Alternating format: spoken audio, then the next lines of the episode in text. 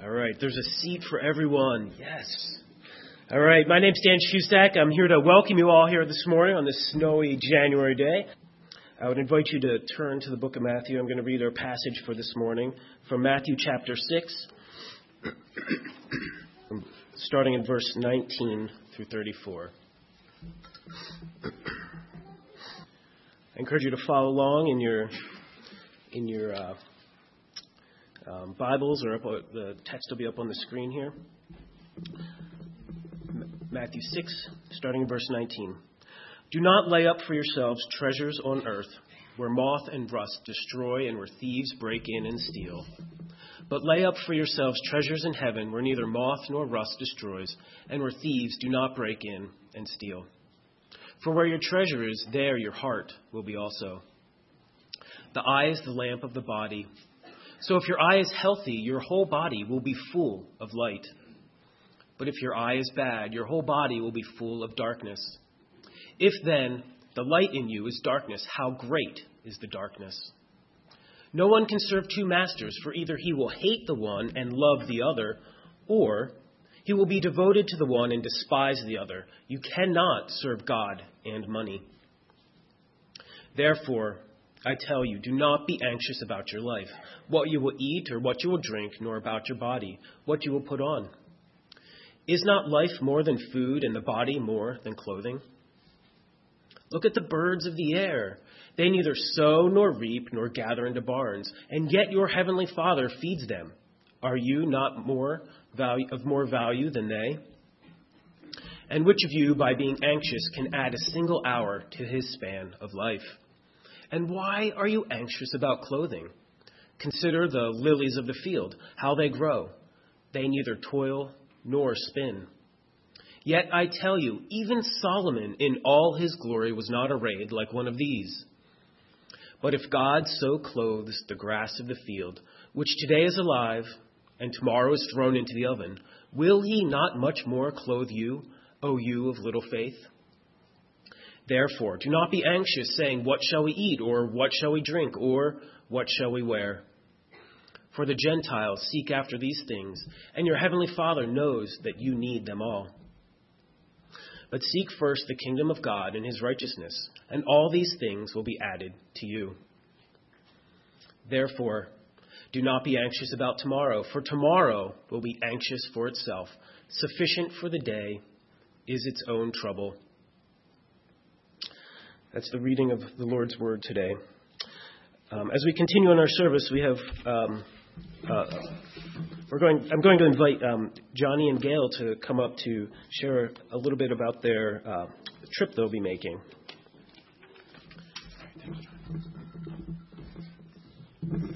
Hello, everyone. Um, so I'm Johnny, in case you didn't know, Johnny Duncan, and my mom, Gail.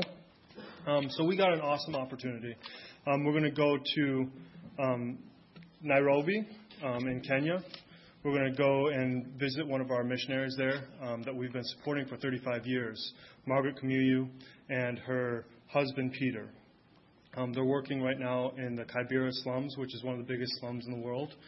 Um, and they've been working there um, with children, trying to do great outreach. Oh, there they are. So that's Margaret and Peter. Um, so we're going um, this February. Um, we're going the 9th through the 17th. Um, and uh, we're going to definitely need a lot of uh, prayer. So that's, I guess that's what we're asking for. There's a lot of prayer um, while we go and get ready to go there, and when we're over there, um, connecting with our missionary, um, and hopefully that through your prayer and through your support, um, this is going to be a worthwhile experience. Um, you want to tell them a little bit about what she's doing there? so we have the privilege of going. I think it's a really timely, um, a, a great time to go because about two years ago, about three quarters of what she had worked so hard, you can flip it over. Worked. Um, she has a school that they kind of created and had buildings um, built for, and the uh, government went in and demolished three quarters of that two years ago, and so um, over 300 children are now kind of crammed into two little buildings. Um, they use some of the funds that we have to feed children oatmeal in the morning because they oftentimes will be like the little girl there where she, they're just so tired of not being able to eat for a day or so that they fall asleep right in school. So they eat their oatmeal and then they get one meal um, a day. And then, um, so we'll be walking with Margaret, kind of going through the steps of her week. We'll be going um, to the school a lot. We'll be going door to door in the slum. Um, and we just want to be able to practice like our presence. CBC, here we are after 35 years. This is our face. And um, and she will be able to kind of be able to sit with us. We'll be staying in her home in the evenings. We'll be able to share stories and just talk about God's goodness. And maybe we'll be also better kind of advocates for her, understanding for the first time what real poverty is. So please pray for us as we kind of enter her world and see things that probably very overwhelming. Good morning, everyone. So, since the start of the new year, we've been looking at a series on the Sermon on the Mount, which uh, we're looking at the account in Matthew and it's the longest series of uninterrupted teachings of Jesus. So Jesus just talks and talks and talks, um, kind of like I might today. Um, and he had a captive audience, and so he just kept on preaching, and they kept on listening. So we've been calling this series Resolutions from the Mount, because uh, we're asking as a church, what does it look like to be resolved as we start our new year to be resolved to do the things that Jesus is asking us to do. So we're asking things like what pleases God, and we're trying to live accordingly. And so each week, though, we've been realizing that we can't ever really fully obey God's commands, and so we keep looking to Jesus who obeys them for us. And that's a key theme in this passage that even as we're asked to do things and asked to obey, we're looking at Jesus because he obeys every single one of those commands for us. So this week we're looking at Matthew 6, 19 to 34, which Dan read for us earlier. And in our text this morning, Jesus prohibits three things. So he tells us three things we shouldn't do. And those three things are we shouldn't store up treasures for ourselves on earth, we shouldn't have two, masters or serve two masters, and we shouldn't worry. So what we end up seeing is that Jesus provides an alternative for each of these for us. And so the alternative is really just himself. The alternative is Jesus. So, what we're going to see, we're going to look at three points Jesus is our treasure, Jesus is our master, and Jesus is our provider. Jesus is our treasure, He's our master, and He's our provider. And in all those things, what we're going to end up seeing is that Jesus is asking us, Am I enough? Am I enough? So let me pray for us as we begin. Father, thank you so much for your word, for scripture that teaches us and, and can convict us and point us point our sin out to us, but also draw us closer to you. And so, God, I pray that you would you would use your word this morning for that holy purpose. And we pray this all in Jesus' name. Amen. So first, Jesus as our treasure. Here's, here's how our text begins in verse 19. It says, Do not store up for yourselves treasures on earth, where moths and vermin destroy, and where thieves break in and steal, but store up for yourselves treasures in heaven, where moths and vermin do not destroy, and where thieves do not break in and steal. For where your treasure is, there your heart will be also. So, this is a pretty familiar text to a lot of us, I think. And Jesus, pretty clearly at the start, he's saying, don't store up treasures for yourself in heaven. He's saying, don't, don't store up a bunch of things but I think when we look at this text to start, we kind of have this inherent question of what is Jesus really prohibiting and what's he really promoting? Because you could easily look at this text and say, "Oh, well, I guess I guess savings accounts are sinful. I guess putting money away is is an un, an ungodly thing to do." But in, in 1 Timothy 5 8, for instance, it says, If anyone does not provide for his relatives, and especially for a member of his household, he has denied the faith and is worse than an unbeliever. So, what's Jesus really prohibiting, and what's he really promoting? I think that's, that's our question this morning. And it's really in this key, this word treasure. So, this word treasure, it's, it's the Greek word thesauros. Um, and if like thesauros sounds kind of familiar, the word you're thinking of is thesaurus. Um, and those words are related. And I know that sounds like opposite things, like nobody treasures their thesaurus except, I don't know, a librarian or something. But here's here's why those words are here's why those words are related. Because a thesaurus is a treasure trove, so to speak, if you're a librarian, I guess, of synonyms. Like it has all this all these awesome synonyms for words that you might might already know how to use or not use. And so this is this is what this word treasure is doing. So the word treasure isn't just something that we value. It's also the place where the thing that we value is. So it's a kind of a little distinction, but it's an important one. It's not just the valuable thing, it's the place where that valuable thing is. So here's what Jesus is doing this morning. He's saying it's not wrong to store up treasures. In fact, he says, store up treasures in heaven. But he's saying, where do those treasures belong in your life? Where's the place that you're putting your treasures? Because that's this distinction here between a godly response and an ungodly response. So let me explain. I, I could store up treasure from, to pay for my kids' college, or pay off my house, or give to the church, or cover medical expenses. All those things would be storing up treasure, not on earth for myself, but maybe even in heaven. And so, what the text prohibits is placing that money or those things in such a high place that they're, place, they're taking the place of Jesus himself. Because, so what does the text say happens when you store up things for yourself on earth? It says, moth and vermin destroy. And in case you aren't like a exterminator, vermin uh, vermin means essentially like parasitic insects and worms. And so, because in much of Jesus' day, there a lot of what they would store up would be food related things. Like if you're going to store something up, they weren't they weren't storing up cash, they weren't storing up Bitcoin, like they were storing up grain and things like that. And also, so they're storing up grain, which could be eaten by vermin. They were storing up fancy clothes, which could be eaten by moths, and they were storing up precious metals, which could be eaten away by rust. And so, what Jesus is saying is whatever the natural elements don't get from you, then thieves can steal from you. And so, we have this challenge to us this morning of do we really think we can keep our treasure safe? And I know a lot of times we might think, yeah, I can invest stuff so well and I can be financially conservative and I can take care of my treasure. I can take care of my treasure. But what Jesus is saying to us this morning is that every single little thing you have could be gone in an instant. And so he's saying you have two really easy options. You can either store your stuff here on earth where it will be destroyed and if it isn't destroyed in this life, it'll be gone when you're gone. We're not trying to be like a pharaoh, just loading, loading your graveyard with stuff. Or you can store it up in heaven.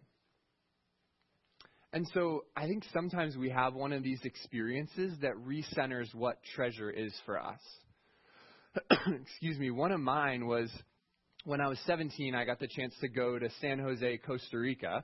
Uh, and we worked in the in some of the slums running a vacation Bible school. And so my like five years of Spanish, I went and took it and said, okay, we're gonna go and hang out with a bunch of Costa Rican kids and tell them about Jesus and play around. And it was an awesome time by all.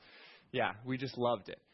But one of the nights when we were there, we ended up getting invited to go to the home of one of the kids who was at the vacation Bible school. And so my mentor and I, we go we go and so the vacation Bible school, like we were going there during the day, and it was light out, and everything seemed awesome. And I don't know, some sometimes places change when it's dark a little bit, and so we end up going into a pretty rough part of San Jose late at night, and we walk into this family's home, this dirt dirt floor shack, like kind of what I had pictured in some ways, and we walk into their home, and they just start to like lavish food on us.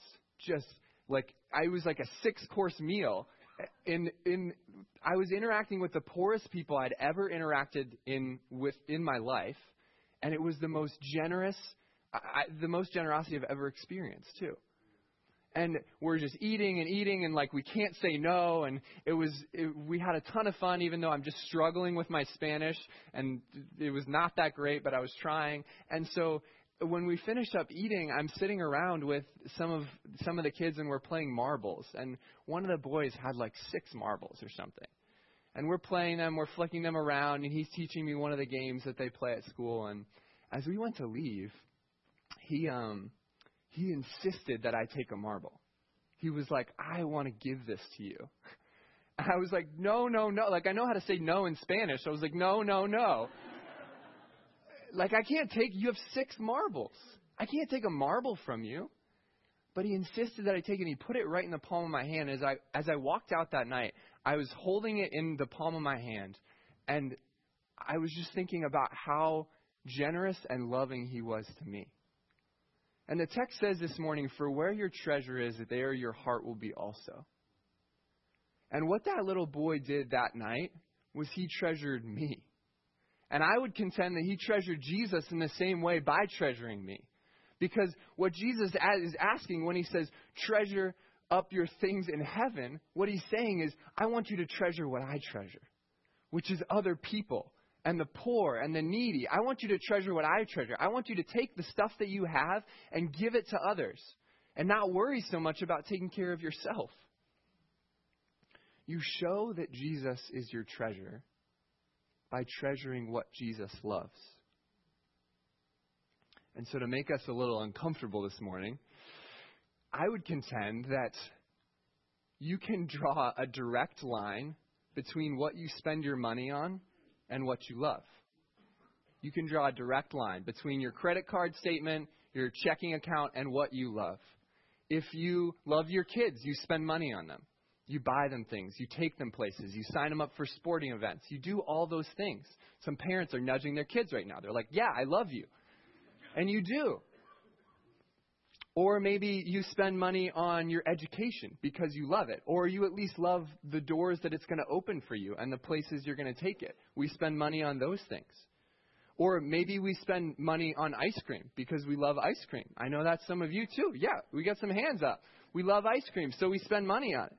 Or maybe you have like an expensive hobby like I do, like riding bikes, and so I spend money on that hobby because I like it. But I want us to be honest in saying what we spend our money on is what we love.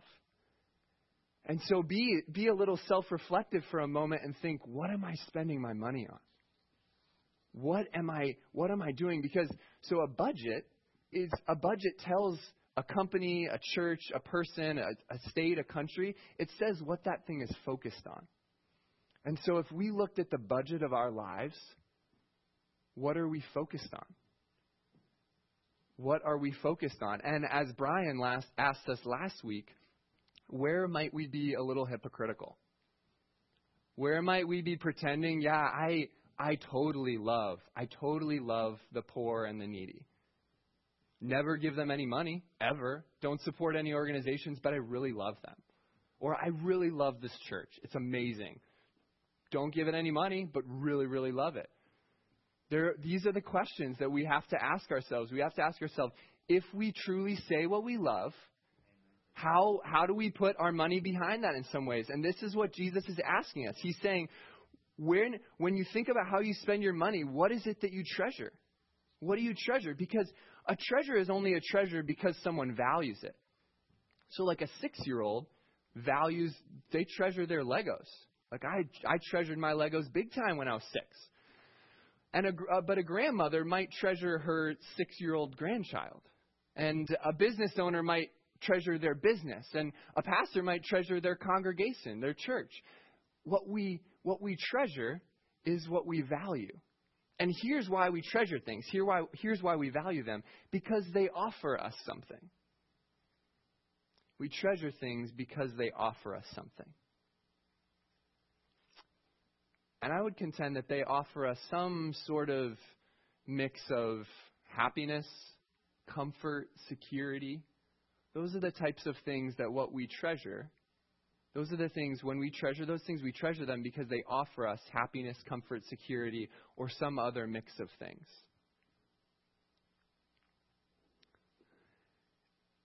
And we live a lot of our life trying to get those things for ourselves. We live a lot of our life thinking that we are out on our own and we need to attain those things for ourselves. We need to we need to get that happiness, that comfort and the security and so we're saying whatever I need to treasure to get me those things, I'm going to go and treasure. But what Jesus is what Jesus is asking us this morning is to treasure him. And he's saying because by treasuring him, you're going to get everything else. Jesus is the only true treasure, and He's the only one that isn't going to pass away. Everything else, there's moth, there's vermin, there's rust, there's thieves, there's all this stuff that's going to take away your treasure, and Jesus is the only thing that's the same yesterday, today, and tomorrow.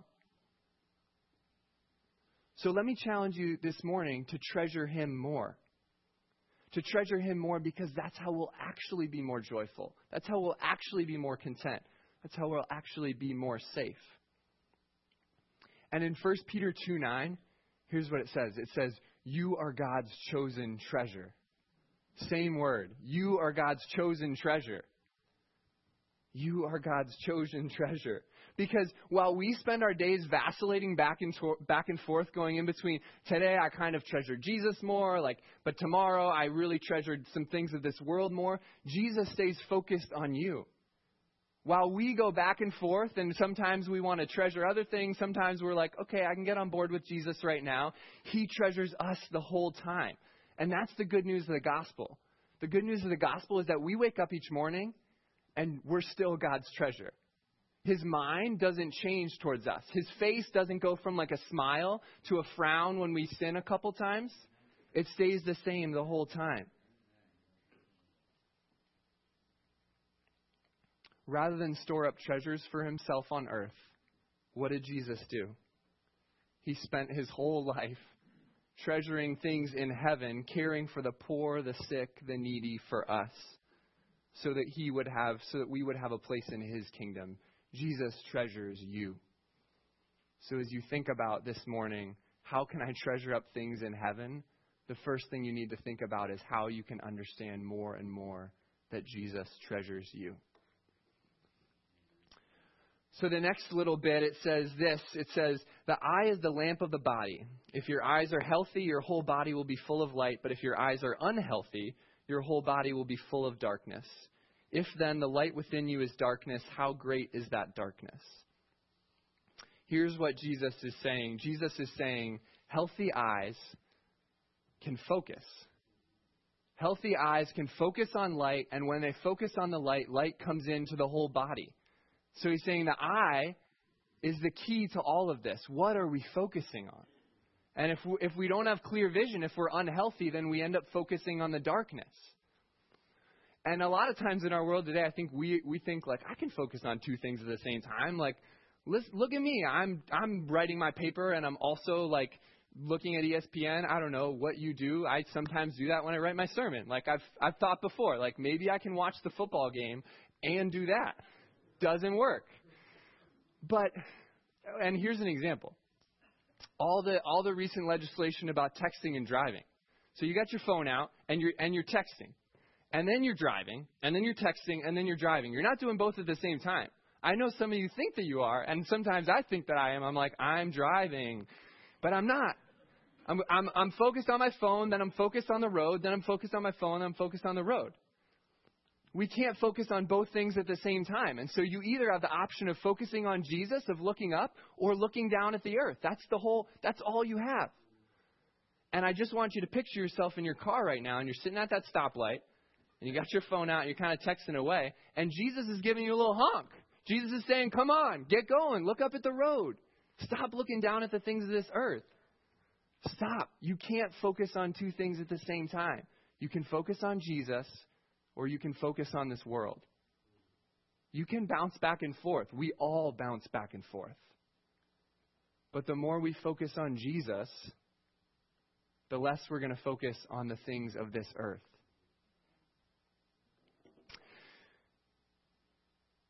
Of our so we have three major command sections and the second the second piece is the shortest and and here's our second piece it says no one can serve two masters this is in verse 24 either you'll hate the one and love the other or you'll be devoted to the one and despise the other you cannot serve both God and money. So, secondly, Jesus is our master. He's saying you can't serve God and money.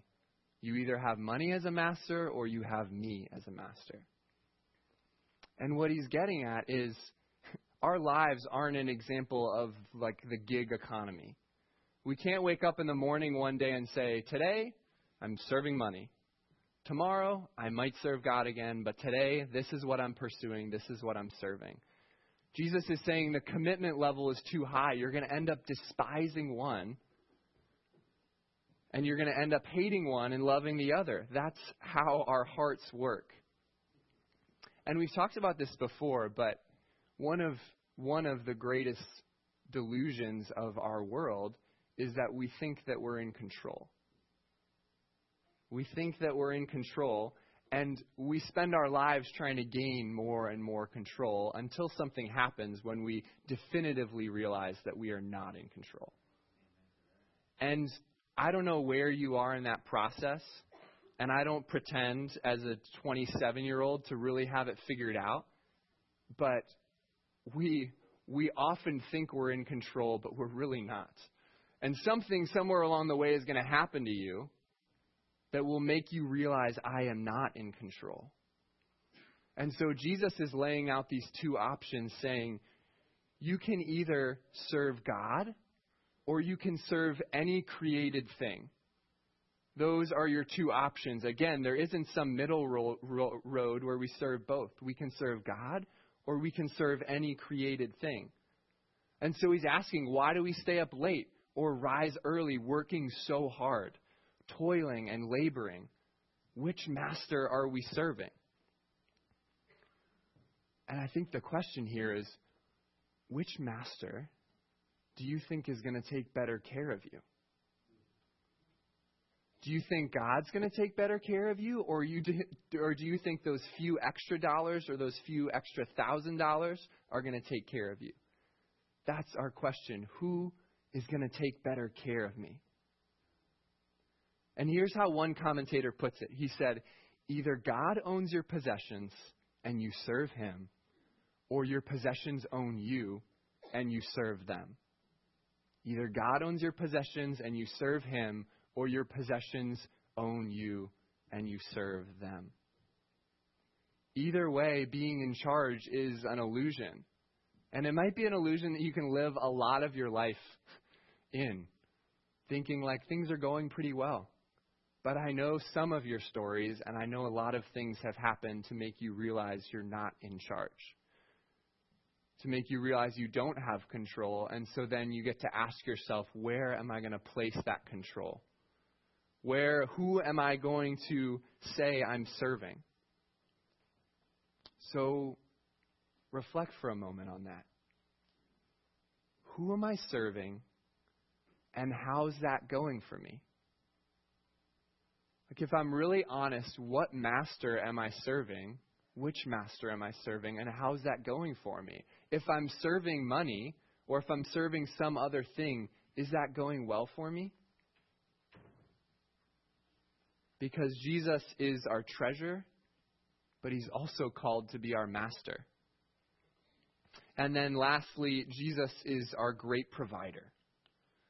So here's how Jesus goes on in verse 25. He says, Therefore I tell you, do not worry about your life, what you will eat or drink, or about your body, what you will wear. Is not life more than food, and the body more than clothes? Look at the birds of the air. They do not sow or reap or store away in barns, and yet your heavenly Father feeds them. Are you not much more valuable than they? Can any one of you, by worrying, add a single hour to your life?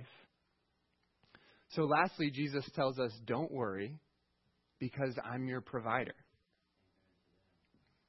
One of my brother's friends just moved from San Francisco back to the Boston area. And as he moved, he ended up not having work in his new job. And so my brother's friend Kenny, his wife Ariel, was still working. So he didn't have to like rush into a job, thankfully. And so, like a, a couple weeks into his unemployment, he was like, I want to go visit my friend in Canada. And so he books a trip to Canada and as he as he arrives and you know you talk to the border patrol agent now and and they like ask you a bunch of questions like who are you and why are you coming to our country and uh, related questions like that. And so Kenny kind of strolls up to the border patrol agent and and they and they ask him like, "So, why are you coming to Canada?" And he's like, "Because I want to." And the guy's like, "Okay. Um, are you here for work or play or something in between?" And he's like, "Yeah, I don't have a job right now. I'm just coming to visit my friend."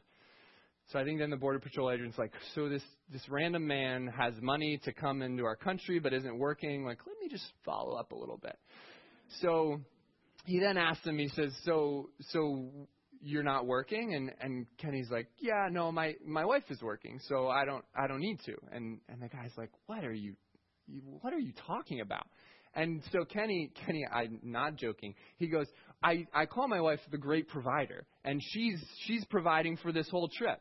And the guy at that point was just like okay just get out of here. Just get into Canada. We'll take you I guess. And I couldn't I couldn't I couldn't help but think of that story partly because it's so absurd to call your spouse the great provider or any human being. Um, it's just a ridiculous thing, uh, but also because the carefreeness with which my friend, my brother's friend Kenny, was experiencing life was seemed so abnormal to me. You know that he would be so confident that things were going to be taken care of because he had someone who was providing for him. And sometimes we place that trust in humans, but I think what Jesus is asking us in some way this morning is how can I be your provider? How can, how can I be your provider in such a way that when people ask you questions about how you're going to control things and what your plan is and all this stuff, part of what you can just say is, I, I have a great provider in heaven. Like, God's going to take care of these things. And that doesn't make you like Kenny, unemployed and like not working and such. But I'm saying that it makes you so trusting that you don't need to worry about all these little details. But I, I will admit, if I'm being totally honest, I, I don't really like the command, do not worry. And here's why I don't like it because it doesn't seem super helpful. Like if you're worrying a lot and someone just says, don't worry. You're like, great, thank you. That is entirely unhelpful to me. It's, I mean, when you have a bad habit and someone's just like, don't do it, that doesn't help you. Like, if I'm biting my nails and you're like, stop biting your nails, I'm like, I'm trying, but I can't. If you're like, stop leaving the toilet seat up, I'm like, I'm trying, but I can't. I mean, these are, some of these things are unreasonable to ask people to do. but all joking aside, telling someone not to do something doesn't necessarily help them not do them. We need more than that. And so, as I was studying and preparing for this sermon, I came across this definition for anxiety. And for the record, in this text, do not worry could also be translated, do not be anxious. And some of your translations might read that. Do not worry, do not be anxious. So here's this definition of anxiety it says, Anxiety is fear in search of a cause. Anxiety is fear in search of a cause. And that definition was super compelling to me because as human beings, we're always looking for more causes to worry because there's thousands of them. They're everywhere. Like you look in one new place and you're like, I need to worry about that. And then you look over here and you're like, there's something else to worry. There's endless opportunities to worry. There's endless causes to worry. And so if we keep looking at all these causes, we're always going to keep worrying. But what Jesus is saying this morning is, look at me instead. Look at me instead. And he wants our fear and our anxiety to meet him. Jesus is trying to convince us that he's enough. He's trying to convince you that he is enough. And here's his argument. His argument, if you read the text, his argument is you're worrying about food and clothing but what's more important than food? Having a body. And I gave you a body, so maybe you shouldn't worry. And you're worrying about clothing. Um, and what's more, or sorry, I, I switched them up. You're worried about food. What's more important than food? Having life. And what's more important than having clothing is having a body. And so, what Jesus is trying to get at is that we're really important and that He's given us the most important things. And so he goes on to say, Surely you're more valuable than the birds of the air. God feeds them. And Jesus keeps on offering these little pictures and these little arguments to say, You are really, really important. And if you can walk away with something today, with a few little things, Jesus, one of those things should be that Jesus thinks you're important. Jesus looks at each one of us and says, We're important. We're more important than birds that he takes care of. We're really, really important. And the crazy thing about our God is that through all this process, he's humble enough to be asking us, Am I enough? I mean, Jesus came as an infant. He came able to be rejected. He came able for us to say, Actually, I'm going to choose that other treasure. He's letting us choose. And then Jesus in verse 27, he kind of has this little mic drop moment. And I can't like mic drop a lapel mic, but if I could, I would for Jesus. Here's what he says He says, Can you, by worrying, add a single hour to your life? It's a good question.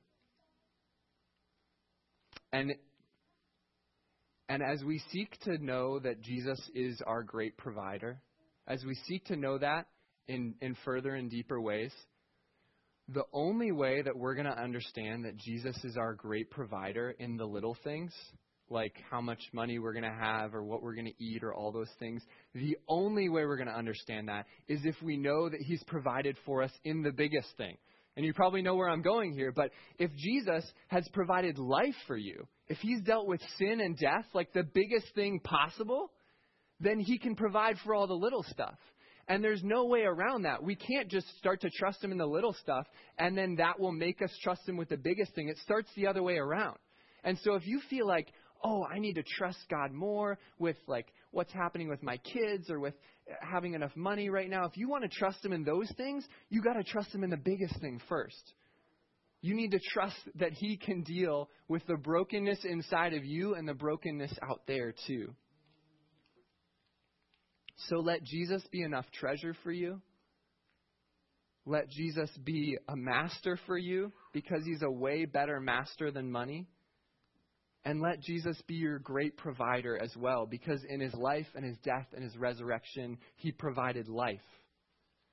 Church, Jesus is enough. He's truly enough. And so try him. Be resolved to trust him because he's your treasure, he's your master, he's your provider, and He's enough. He's enough. And so there are two ways you can walk away from this sermon. Well, maybe three ways. You could just ignore everything I've said. Um, but the two ways I would I would kind of guide you towards are you can walk away thinking this sermon is all about you, or thinking this sermon is all about Jesus.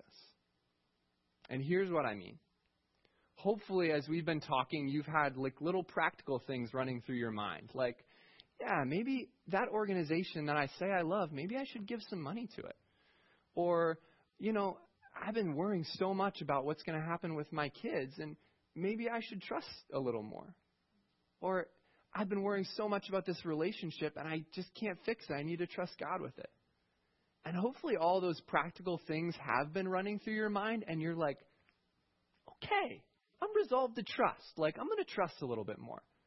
And I and I want you to have those things. I really do. But here's what I want to say. Tomorrow you're going to wake up and you're going to mess it all up. You're going to wake up and or maybe even this afternoon. You might you might not even make it to the parking lot before you start worrying about something. And so tomorrow, somebody's got you're going to at work or at school or at home with your kids or online. You're going to be on Amazon. You're just going to be ripping off pur- purchases, packages flying to your house constantly. You're going to you're going to mess this up. We're all going to mess it up.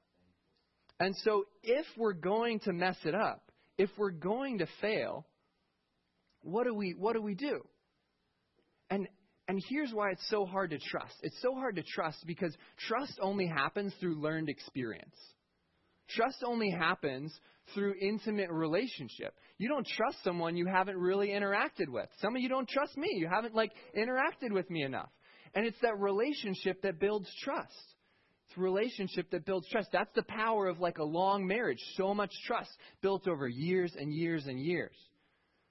And so, if we are going to trust Jesus, it's not just going to be by going and pulling up our bootstraps. Like if we have boots as big as Jim Carruthers right now, like we might we we can pull those up and try harder and harder, but that's not how it's going to happen. It's going to happen by learning in relationship. By learning in relationship with Jesus. And so, unless we spend time with Jesus, unless we pursue him, I mean, think about it this way. This is the Sermon on the Mount. So, Jesus is up on a mountain and he's teaching. He's teaching, he's talking, he's teaching, he's talking. And, and then Jesus is going to walk away and he's going to go and cross the lake and he's going to go somewhere else. And you know who the people are that are going to follow these commands and going to start to trust Jesus? The people who are going to keep following Jesus. The people who are going to listen to these commands are not the people who are like, all right, got it, boss. Like, I'm going home. That's not how you're going to end up trusting Jesus. So let me close with this. 2 Corinthians 8 9 says, For you know the grace of our Lord Jesus Christ, that though he was rich, yet for your sake he became poor, so that you by his poverty might become rich. Grace means getting what we don't deserve. Grace means getting what we don't deserve. So, our resolution this morning should partly be just to receive what we don't deserve from Jesus. Because he wants to be our treasure, and he treasures us. He wants to be our master, and he wants to provide for us.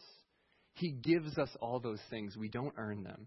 And so be amazed by the generosity that He lavishes on you, by the kindness that He extends towards you. Yet for your sake, He became poor so that you, by His poverty, might become rich. You're the richest person on earth if you know the deep, deep love of Jesus. I promise you that.